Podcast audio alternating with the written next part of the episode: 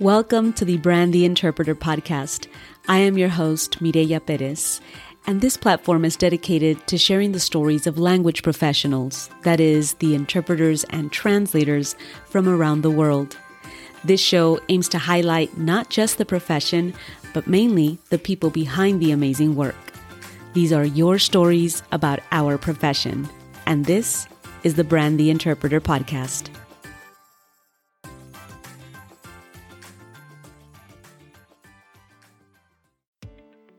Today's episode is sponsored by Liberty Language Services, here today to bring you a big announcement. Liberty Language Services is excited to announce the launch of its sister company, the Academy of Interpretation, an online education and learning platform for the language services industry. The AOI's mission is to expand access to educational courses while establishing a standard of quality and professionalism. The Academy of Interpretation was founded to address the widespread problem of untrained interpreters working in the field. The AOI offers professional accredited courses for interpreters and serves as a platform for organizations to refer their interpreters for training. The Academy of Interpretation is offering Brand the Interpreter listeners a 10% discount on all courses using the discount code AOI10BTI. This code cannot be combined with any other discounts. But check out the episode notes for more information about the Academy of Interpretation. Liberty Language Services is a woman and minority owned language services company that recently celebrated 10 years of providing language access services, and they're currently hiring freelance interpreters for a variety of languages. To find out more about Liberty or to apply, check out the episode notes.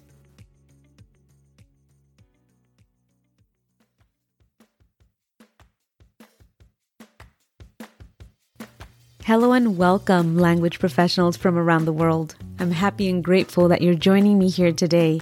This is Mireya, your host, and I'm excited to share that this is the last episode before embarking on video platform. So if you've not already, head on over to YouTube look for Brand the Interpreter, subscribe to the channel, and have the option to watch if you feel like watching the show. So I'll see you, or rather, you'll see me, on Friday, May 13th over on YouTube. Otherwise, I'll see you here next month. Today, I'm excited to bring you Mr. Diego Cresceri. He graduated in translation and interpreting from the University of Genoa. Before founding Creative Words, he was a translator, project manager, and chief operation officer in a local translation agency. He is currently the president of the board of directors of ELIA, the European Language Industry Association. At Creative Words, he is responsible for the company's strategy and growth. With a strong inclination to share when not involved in his company, he holds workshops and seminars on innovation, artificial intelligence, and machine translation at universities, training schools, and language associations nationally and internationally. He enjoys spending his little free time with his two kids. So, without further ado, please help me welcome Diego Cresceri to the show.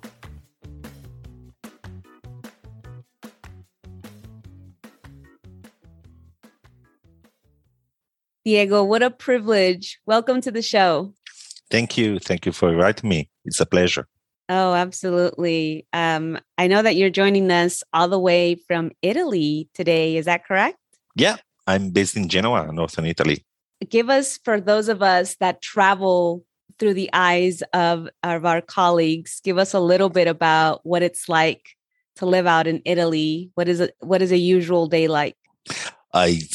Okay. I live in a small village, so I don't live in a big city. I live right in the countryside, just wild animals around, no people, nothing, like in the real countryside. Uh, but I love also the excitement of the city. So this is why my office is in Genoa.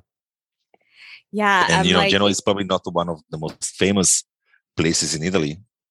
You probably know Tuscany better, Venice, Rome, but you know, Genoa is on the sea. Climate is good, always warm. Not today. Today it's kind of raining, but still, eh, it's a good place to be.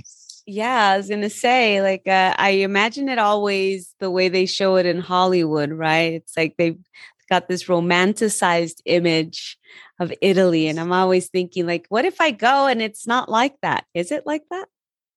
It, most places are, yes, I would say. Yeah. And then then I do have to go. Tell us a little bit, Diego, what it was like born and raised in Italy. Oh, I consider myself lucky because I was, you know, raised in a good family, simple family, normal family. My my parents would work uh, like as employees, uh, good culture, nothing big, no rich family behind, but still, you know, good education. And I was lucky enough to be able to travel uh, quite a lot. And this is why I got in the language industry because I love to travel. Yeah, uh, as I said, education is good. I think culture is pretty good here in Italy. So yeah, good, good, good, you know, childhood and good uh, teenage and, and everything what is a what is a cultural practice or a piece of culture uh, from the Italian culture that really you could only experience as an Italian? Wow. That's a difficult one. I don't know. There are many things that are specific. I think the family is is really important here in Italy. Mm. Uh, we are quite famous, uh, not in the in the good way, probably because we stay close to the family and I'm one of those guys. I live like 50 meters from my parents, and I'm 41, so I never really moved away. But I like it. I like it. So the family is really important. I think maybe more than in other countries, and we tend to stay close. The word is bamboccioni in Italian, like when you don't want to to, to go away from your family, you want to detach yourself from the family. I'm like the stereotype for that I love that. I even love that word, bamboccioni. Bamboccioni, yeah. It's it's not a good word. I mean, it's used in a negative way, but that's right. the way we are. yeah. Yeah. I think yeah. it's also generational. I mean, younger younger people would travel more and would be more, you know, ready to to stay away from the family. But for my generation, the boomers, I think that's that's how we are. Most of us, at least. Lucky for our parents, I think. Oh yeah, yeah. You know, I have two kids, so they take care of them, and so I'm lucky as well. yeah, to have them close. You mentioned that you traveled a lot uh, during your childhood, which is how you got either immersed or uh, introduced to the world of languages. Do you recall what you aspired to be when you grew up? Well, I, I love languages since, you know, sixth grade. Uh, well, we had, we don't have such grade in Italy, but that's the I think the, the matching with US. Uh, so I was 11 when I chose to, to study languages. Actually, so wow. I chose my high school just because uh, you would go on school trip abroad, and this is something that back then would not happen with other schools. So that's really why I chose that particular school, uh, Liceo Linguistico and so yeah so that's how i landed in the industry in the languages. And that's uh, why i decided to study languages just to have the possibility to travel. So i would go you know, france first year of high school and nobody else was, was doing that back then. Now they are like going abroad when they are probably six like wow. in primary school they would go abroad but back then nobody would so that that's why I chose that particular school. I mean, 11 is really young. Was there a moment that you can remember that really made that you made that connection with languages? Was there something that you recall seeing or experienced in your travels with your family? Oh, no, I don't think that you know this wow moment came traveling with my family well, I love traveling. We would travel quite a lot with the family as well. Uh, I said 11. Probably the, when I took the decision to work with languages was actually when I was 14. So I was studying English, uh, and I loved. Uh, I, I, that's where I realized I realized I loved the languages. Now my kids are studying English when they are six and seven, so it's different back then again i feel old now uh, we would not study any other language other than italian so when i studied english and it, it came easy to me uh, it was easy to me to speak english and to understand And so I said, yes, that, that's my future. And that's when I decided to study French as well and German. So I ended up studying German for 11 years and French for eight years. And I loved that. And, you know, Latin, I had Latin in high school. And that was also very easy to me because it just came natural to translate and, you know, understand another language. So it might also have been a question of it being easy for me. I, I was quite lazy. and so, you know, I would not study maths or anything else. So in high school, for instance, I didn't really have to study. I just had to study maths. In fact, my grades were not great with yeah. maths and the languages they were really easy. I mean, I lived, you know, an easy high school life because of that. Nice. And and doing studying languages and and it coming so easily were you already envisioning that you were going to utilize this as a profession or was this Not just fun at, at, that point no it was fun it was more more fun uh, when i realized that i could use it as, as, a profession was really after university so quite some years after uh, because at university and in high school uh, you don't really you don't have any idea what how you can use languages and this is unfortunately still true. I guess nowadays at university, I mean, you it's either you know teaching languages or doing translation. But there, there is so much more you can do with languages. You can have a company with languages, as I do, and you can do many different things. So when I ended uh, university, when I graduated, I just sent so many emails about you know freelancing and I was lucky enough to to get in my company as a translator, and that's really where I understood that the many things you could do with languages, like project management. I, I did many things, but before that, it was just you know I wanted to travel and uh, meet new people and being able to talk with them. That's it. You said that you got out of the university and you started sending emails correct? Yeah. Yeah. Was this to introduce yourself as, you know, a new potential candidate for language companies? Yeah. And I did it in a very bad way. So I sent probably hundreds of emails, uh, like copy and pasting to different companies, looking on the, you know, the yellow pages back then.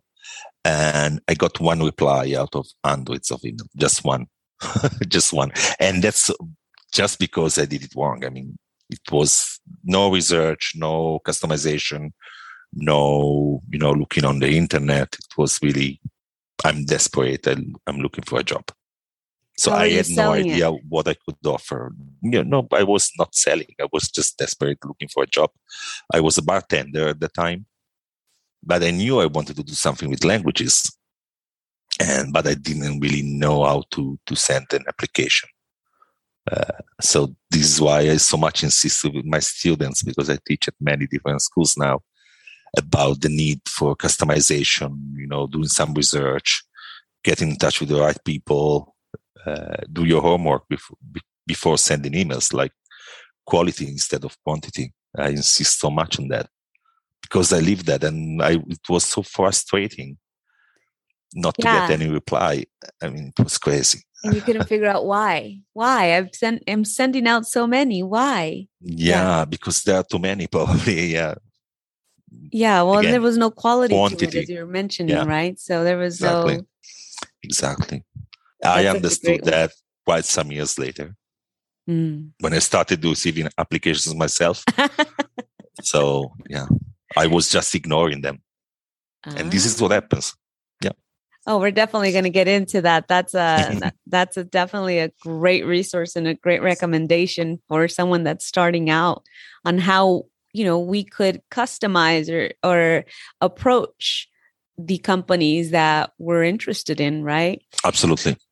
I'm curious to know what did you experience as a new language professional, Diego? So finally, that one company comes back and says, hey, yeah, come and join the team. what happens? Oh, okay. So I was, I, I am always so lucky that you wouldn't believe I'm so lucky. And uh, it just happens. Um, one of my friends were uh, was at a hairdressers, and she overheard a conversation of what would become my, you know, future uh, employer, and she was screaming on the phone and and she and my friend understood that she had a company, a translation company in my very own city where I was living. It was crazy because it's a small city, very small one, and I had no idea that uh, there, were, there was a company there. So I sent an application unsolicited. I did an interview. I sucked at the interview. Really, I sucked. I was so nervous. I had no experience in any interview. I was a bartender back then, no previous interviews, so I sucked. They just ignored me for the following four weeks. And then I was traveling to London with uh, my family and my now my wife, she was my girlfriend back then. She told me, why don't you send a follow up email to them and try to convince them what you can offer to them? And this is what I did. I sent a very long email. I wish I could find it because it was very inspirational. It could be very inspirational, but I did. I don't find it anymore. And I look for that so many times. Yeah. And so I convinced them to give me a second opportunity. Like I told them, look, get me in. I will work for free until you you think I'm worth something for you, which I did. I worked for free couple of months, maybe maybe seven months. and, wow. uh, and then they hired me. And then I became a translator. Uh, I loved it. I, they were working with big brands. So, you know, and quite a new world opens open to my eyes. And I became a project manager. After only three years, I became a partner. I told you I'm lucky because one of the partners left. And so the, the founder was desperate to find a new partner and I was there and you know i i started to be interested in the entrepreneurial side of the of the things and so i became a partner. I studied a lot. I continued uh, studying. Uh, i did a short mba and you know the rest is history and then after uh, some years five years ago i left the company and built my own. It was great. Again I, i've been lucky so many times well, I think it's also a lot to do with I think that future planning. So, you know, you have to have an eye for that. And and I think you you saw an opportunity. And of course the the applying yourself to what your goal was you know you knew what yep. you wanted to get into and and even the no or the it wasn't really a rejection because they just ignored you for a few weeks. So but you know even silence says a lot right? And so yeah yeah yeah you turn around and you still insist. Now, after three years, you say that the partner left and you started getting interested in the entrepreneurial side. Was there something about it that caught your attention? Is entrepreneurs can be scary for many people. It can be. Look, I when if you ask me what I wanted I wanted to do when I was a child, I would apply an entrepreneur. And that's because you know, my parents would always tell me, you don't, you can't do so many things. There are many things you should be doing and you do do that. And they was saying, uh, they would say to them, look, I'm going to be an entrepreneur. So I, I can have others do, do stuff for me. Okay. Which is not truth, of course. Uh, it's, it's very far from the truth. Um, so yeah, I like the, the fact to have, I like to have a team to be able to grow them, to be able to build something of, of my own so I think that what's triggered me to to you know triggered my interest to to become an entrepreneur, and I, I would you know I would start uh, liking maths and the you know all the balance sheets things that you need to do when you have a company, which is something I didn't like when I was younger. You know the numbers. Uh, yeah, that, that's it. Different, many different things that you need to know when you have a company. Uh, I, I, would love them all. I mean, actually them all. So, but people mostly, mm. you know, and I started realizing that I was really able to take on risks, which is also important. I would tell my partner, and she was the founder, why don't we hire someone? But we don't have, you know, the numbers to, to sustain that. Well, let, us build on them. Let, let's let's take the decision then, and then let's think about the number. It's about risk taking, which is important, I think.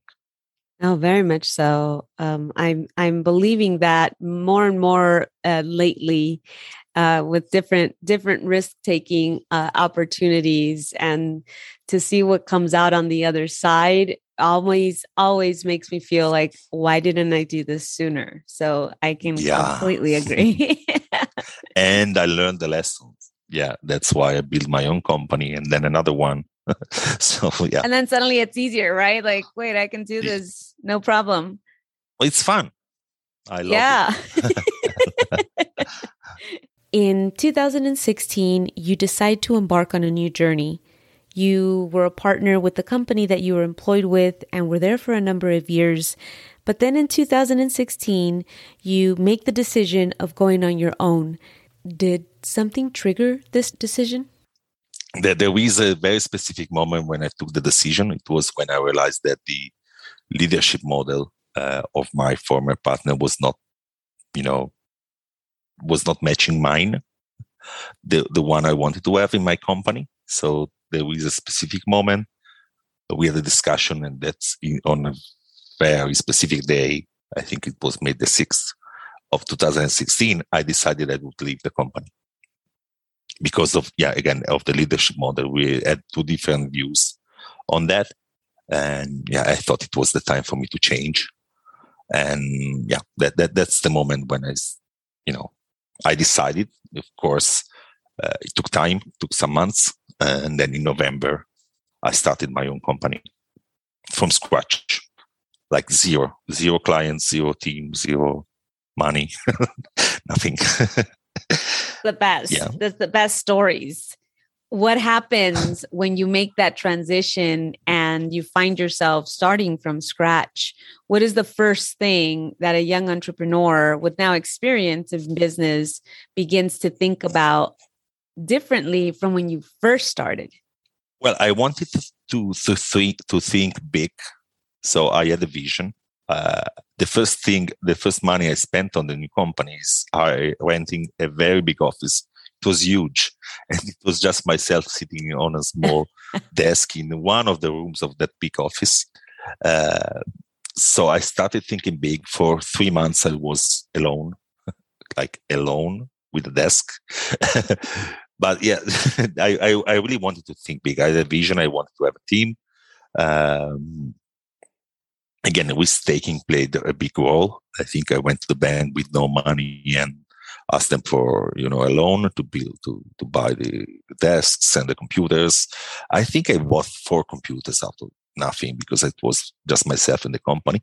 But I knew that I wanted a team, um, and so that's also where when I started building the, my own brand and the brand of the company.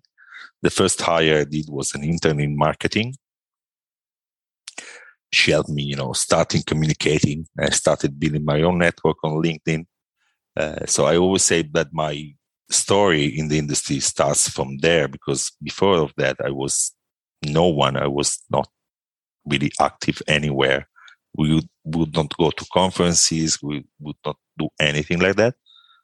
So that that's what I did. And the second hire came, uh, I think, three or four months later and it was a project manager. So the vision is important. And I always say, think big. I mean, assess your risks. I'm not saying like, you know, buy a huge building, but uh, we need to really take risks and and think big. I think that's the. I mean, if you want to be an entrepreneur, you need to to take risks and have a vision, right? Mm. Yeah, and they say that opportunity oftentimes, um, or even innovation, comes from adversity. And so, even though we, we may be thinking that we want to go a certain route, it's that it's that fear of that maybe does not allow us. But then there's the moment where either you know, it's like a fork in the road, right? Like I either stay here and continue with something that I am unhappy with, that I know in my heart of hearts that isn't right for me, or I take the risk. I take that plunge, right? And I dive right uh, into it. Yeah, you, you said happiness. I mean, if you're not happy, it's your responsibility to change. I mean, it's it's all about you. I mean, you you need to change. we have one life to live and so we should be happy all the time not frustrating with the job we don't like or with the world we don't like or with anything i mean with a relationship anything we should just live a happy life it's one only opportunity that we have. Let's exactly. you know.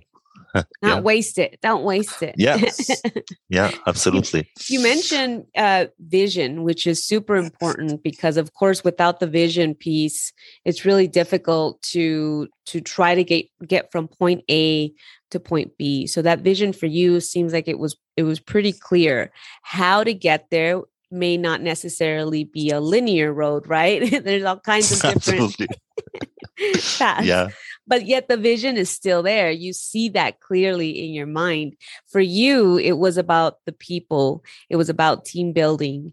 What is, in your words, Diego, empathetic leadership? Uh, it's about transparency.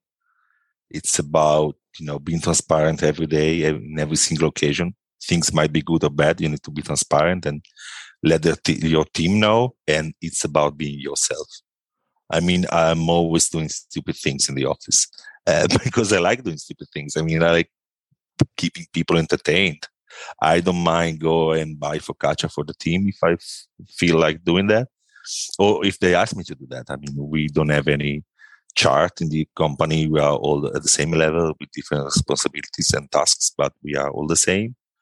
Uh, so it's it's mostly about being myself. I want to have fun and be happy and keep people happy, keep the team happy, and that's it. It's really about being yourself and listening to others and being able to understand uh, how they are feeling and you know do things uh, to keep them happy and engaged and satisfied because if i want to live a happy life the same is valid for them i guess right so mm-hmm. uh, yeah i think seeing them happy is is what drives me mostly.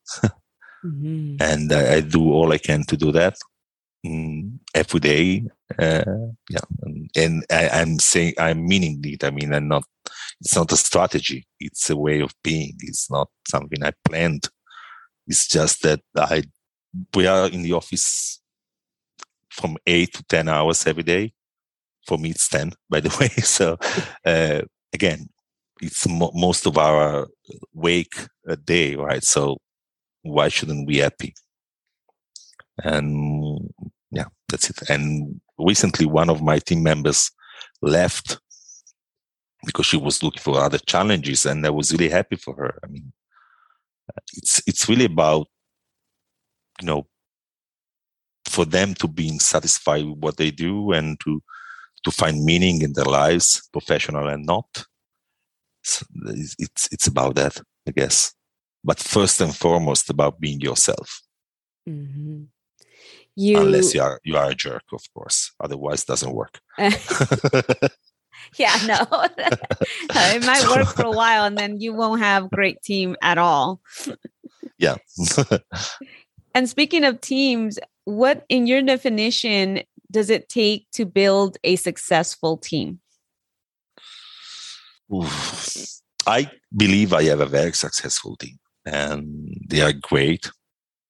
Mm, it's it's about being clear from the start on what you need, so setting clear expectations, and it's about I spent all my money in the company on training young people. So it's about keeping them engaged and make them grow professionally uh, again, and not it's about uh, making them feel part of something bigger. Uh, and it's about, uh, yeah, they need to be satisfied with what they do. They need to have, uh, to see a future in, in, their life. They need to, to find at home, to, to, to feel at home in the company as well. So we're very, very relaxed here, not meaning that we don't work. We work hard, but we are flexible on many, many things. And we are doing many many things to to keep them you know again happy and and safe if you want as well. Yeah safe safety is is important for them as well from different points of view not just covid or whatever. I mean safety like they feel at ease in the company Yeah, taking taking risks and and being confronted by challenge as one person is one thing. But then taking risks and facing challenges with a team that you're leading now is a completely other thing, I imagine. How did you embark on the challenges that came forward from, you know, the latest uh, situation, which is the global pandemic, as a new company with a new team now, completely under your leadership?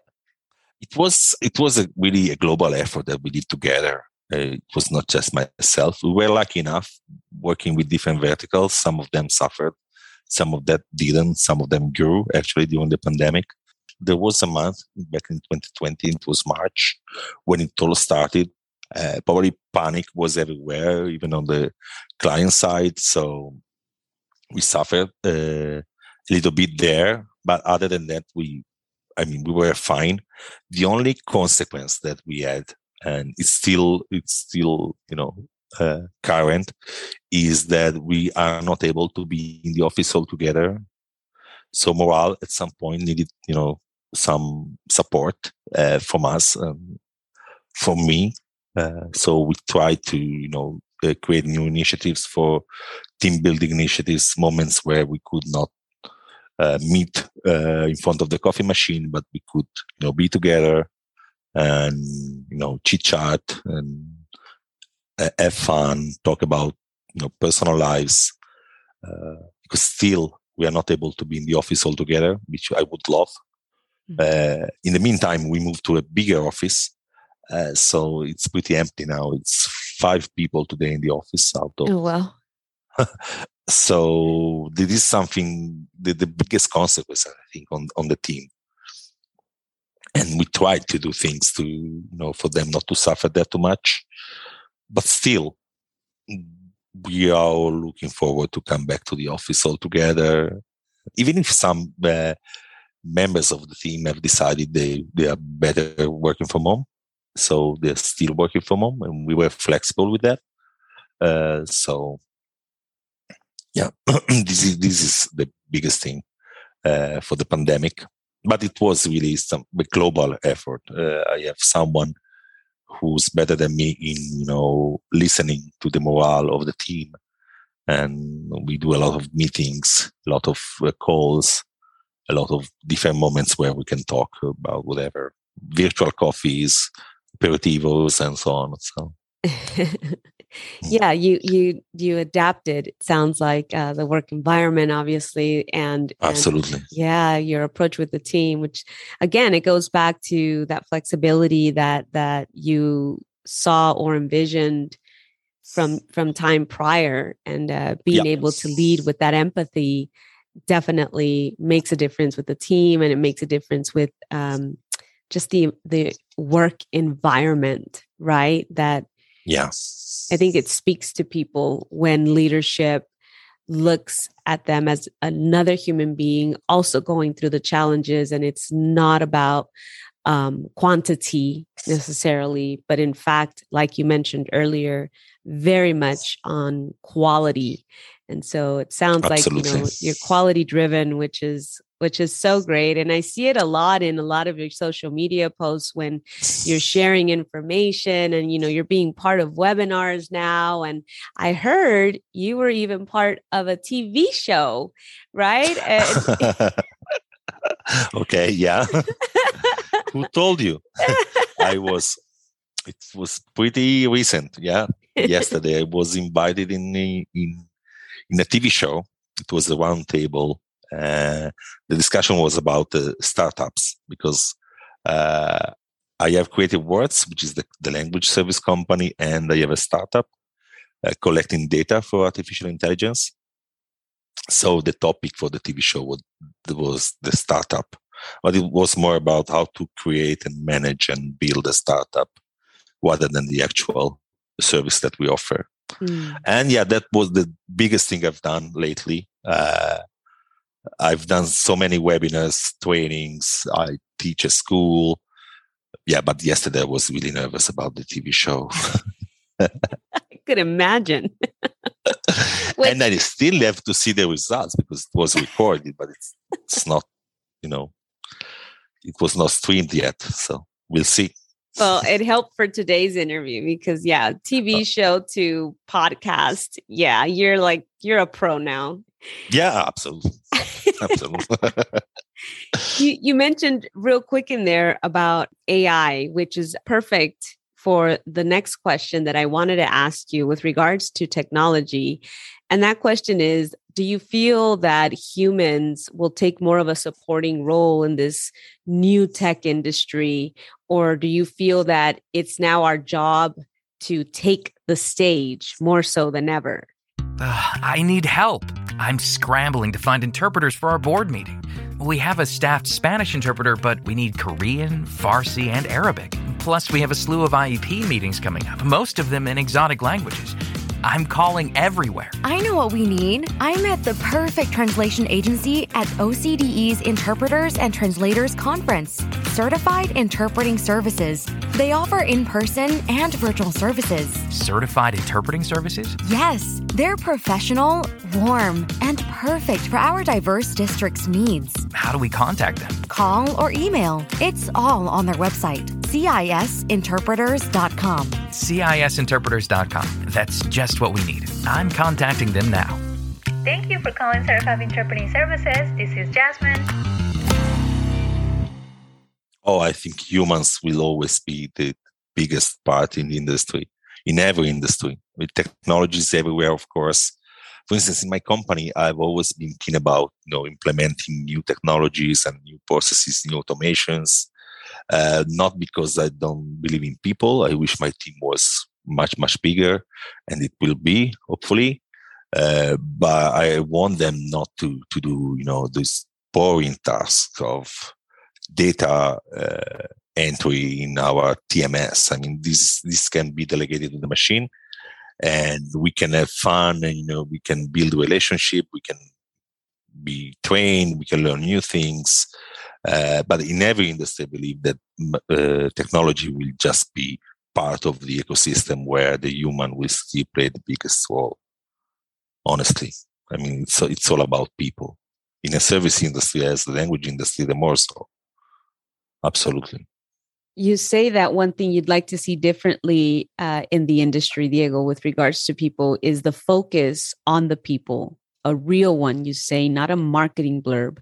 What do you mean by that?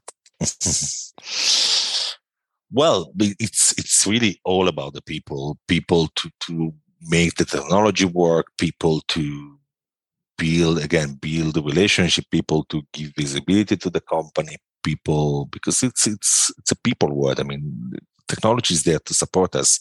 Uh, I see a, an increasing attention to the people.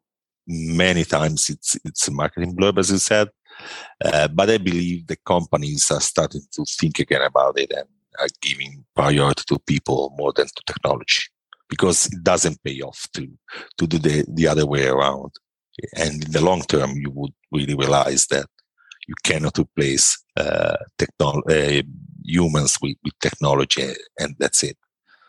Uh, so I think the industry is starting to realize again that the human has a very predominant role rather than the technology. Will always. Because technology always. would go. Yeah, of course. I mean, technology will go ahead. We will have many different things. Uh, I will never lay off someone because of a new technology that will adapt and adopt. I mean, I will uh, have them doing other things, maybe even more fun things than they are doing now because of technology. No, not as a replacement, never.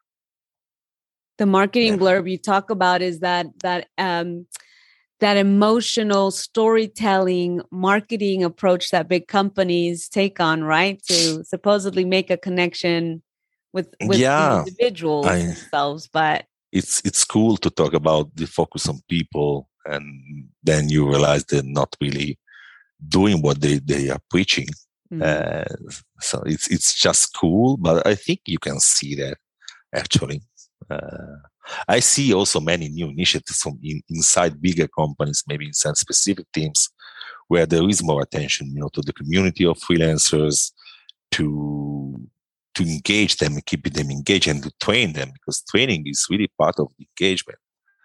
And I see that in, in bigger companies as well. Maybe in specific teams, not the company wide, but there is an increasing attention, I think, because it really pays off. I mean, again, it's not a strategy. It shouldn't be the strategy. You know, I do think this because I want this back. Uh, but in the, in the, long term, that does pays back to, to, to, you know, to focus on people rather than anything else. Do you attribute Diego in part to consistently stepping outside of your comfort zone as the catapult to your professional growth. You say that lately you've been doing more things that you didn't necessarily do before, right? Webinars, presentations, sharing of content, all those things that come with a brand development, which is super important. Do you do you attribute all of these stepping outside of your comfort zone? I, I, yeah, absolutely. I think that's that this is valid for for the company and for the people. I mean, you grow by going outside of your comfort zone. Uh, absolutely. I mean, public speaking was really not something I was I was willing to do, but I, I, had to, and I enjoyed it so much.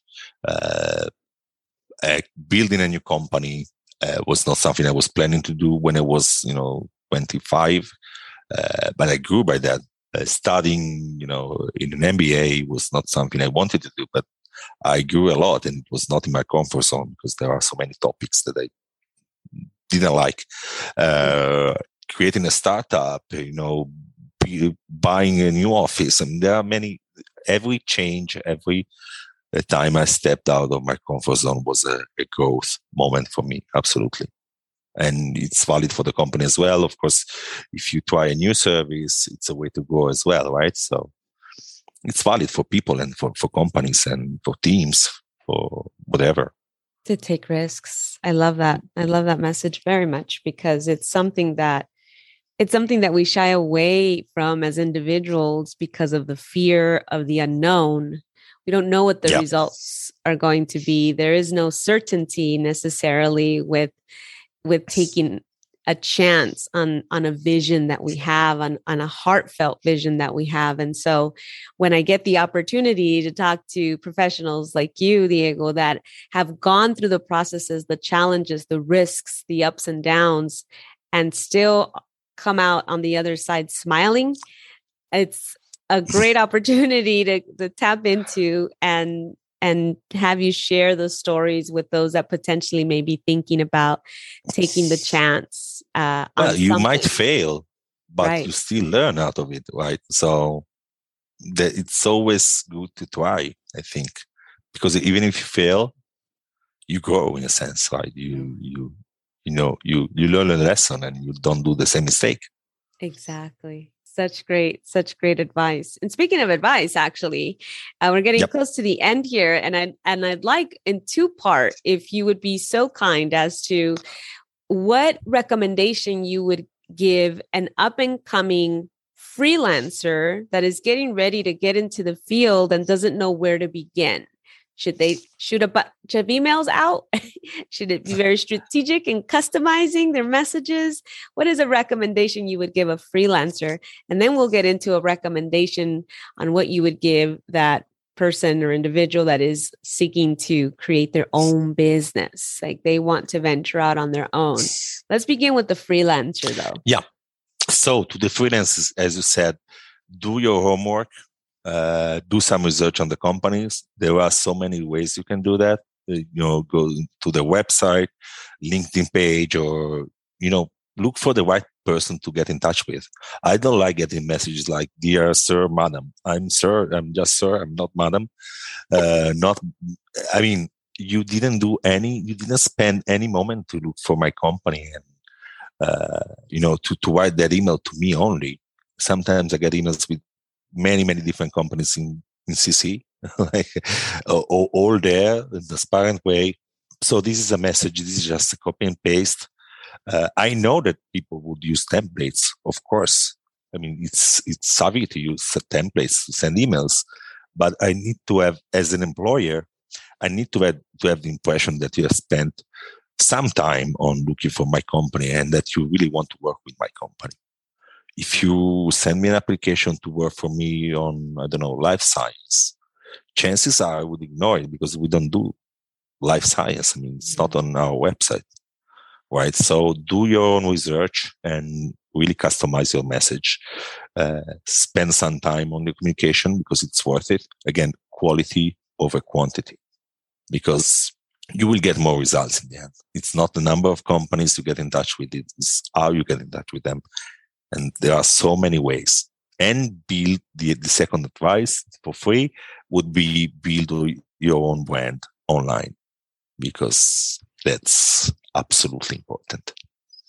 Absolutely important. Oh my goodness, I could not agree more. And if I preach it here all the time, but if you're not yet on LinkedIn, which I know many of you aren't, you need to get on LinkedIn and create that professional image. On LinkedIn, if, we were to choose one, would you say if we were to choose one social media platform mm-hmm. for for professional branding, what would you say, Diego? I always say LinkedIn. Always, because the clients at the end of the day, they are there. So, you know, younger generation would not maybe even know about LinkedIn. so when I go at the university to, to take classes, um, and it's always about personal branding, it's about entrepreneurship. I always say LinkedIn is the platform to be now if you want to, you know, get in touch with customers or for them to notice you they they either search for you know collaborations there for freelancers or they validate your professionalism there and this happened to us as well as a company you need to be there at some point yeah even the results when you do a search uh it's like one of the very first results that show up are the LinkedIn results, right? On a on a just yep. a, a general search, right? And then what would you recommend then for the entrepreneurial spirit person that is also seeking to one day create their own company? What would you say to them in terms of now looking back through your experiences? Begin here. Should they go through an MBA program? Well, there are some topics you need to to be aware of, but that this is valid also for the freelancers. I mean, you need to to be aware that there are some costs that you will to bear. You will need to bear. Uh, there are some things that you, you know you need to do sales. So an MBA would be great for everybody, I guess. Uh, I think you, there are some some things that you don't learn when you study languages, which is business basically. So you need to sell, you need to present your company, you need to, you need to do marketing, uh, you need to, to, to, to do how, to know how to read the balance sheet. Um, so some sort of you know could be also self study, but you need to to to master some of the, those topics uh, to build your own company.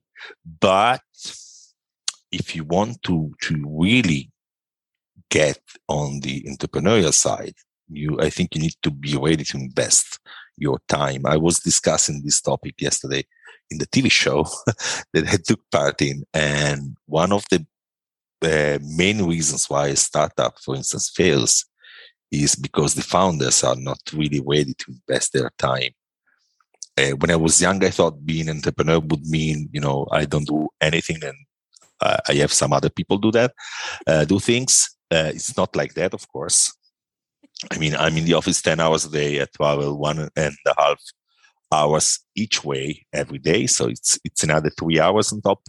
And on the train, I work. So it's basically 13 hours. Uh, but if you have a company, if you have a team, you are responsible not only for your, yourself and your family, but also for the team members. So you need to be ready to really invest your time because, you know, it, it, the company would be your a big part of your life. Most definitely. And, and this lack of commitment is is one of the main reasons why new companies fail. Mm. Great piece of advice. Thank you. Your company's name now is Creative Words.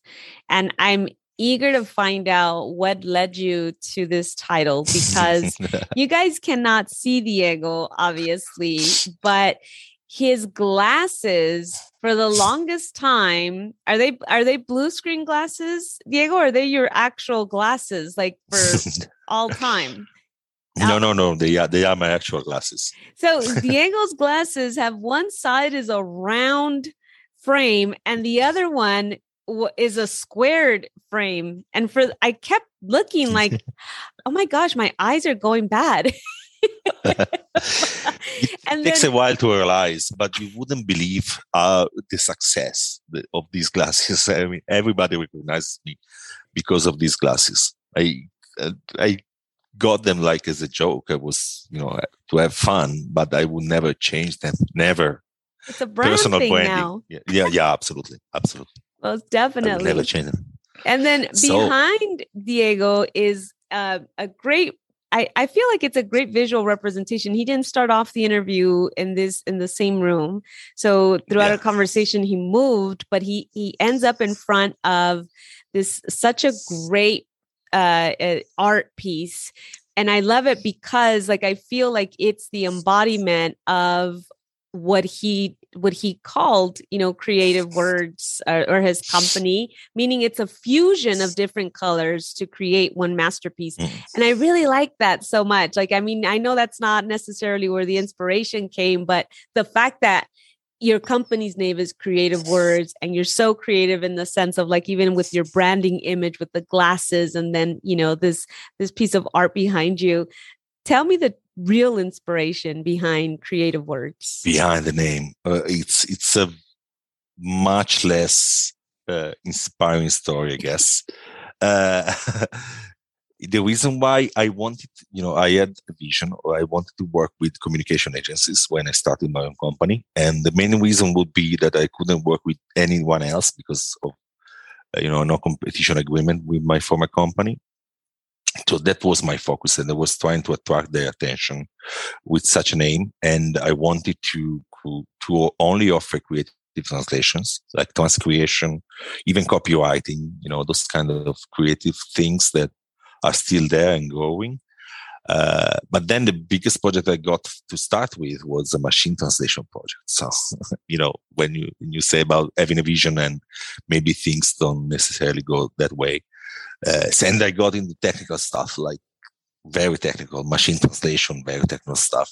Um, so the name was uh, because of that, because of the clients I wanted to focus on.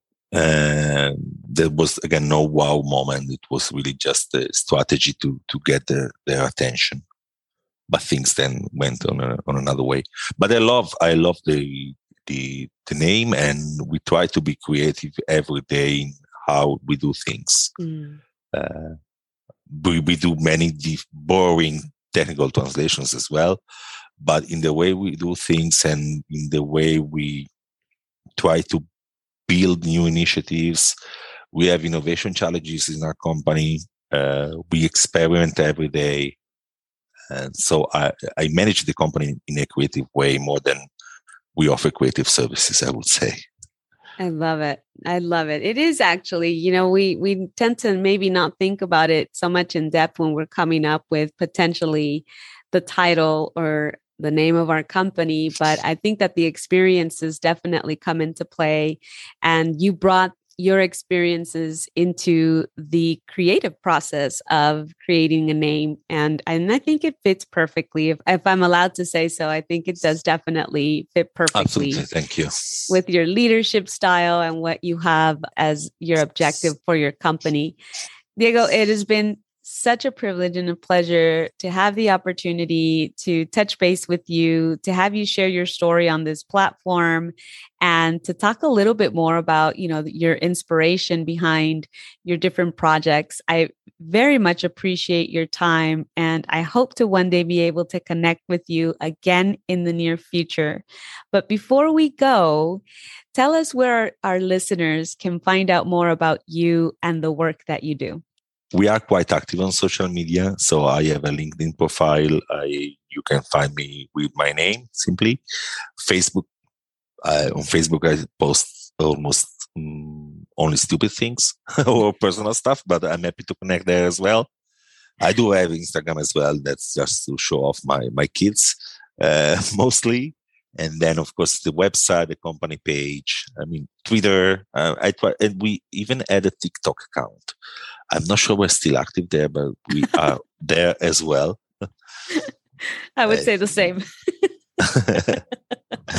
so yeah, anywhere online, uh, if you if you uh, browse my name, you will find me, and I'm happy to connect. Uh, I'm always willing to, to to meet new people and connect with anyone. I have quite a big network on LinkedIn, and I, I am not that kind of person that would not would only add people that I met personally. Mm-hmm. I mean, that's a starting point, uh, and I'm happy to you know build relationships there and start conversation. Thank you so much for today's conversation, Diego. I very much appreciate you. Thank you. Thank you. It was a pleasure. Hope it was interesting for your audience. I'm sure it will be. Thank you so much. Take care. Thank you. Bye-bye. Bye, everybody. Bye, hey, thanks for sticking around till the very end. If you'd like to connect with me, head on over to the website, brandtheinterpreter.com, and click on the Connect with Me tab. You can also stay connected on social media Instagram, Facebook, YouTube as Brand the Interpreter or Mireya Perez on LinkedIn. Till next time.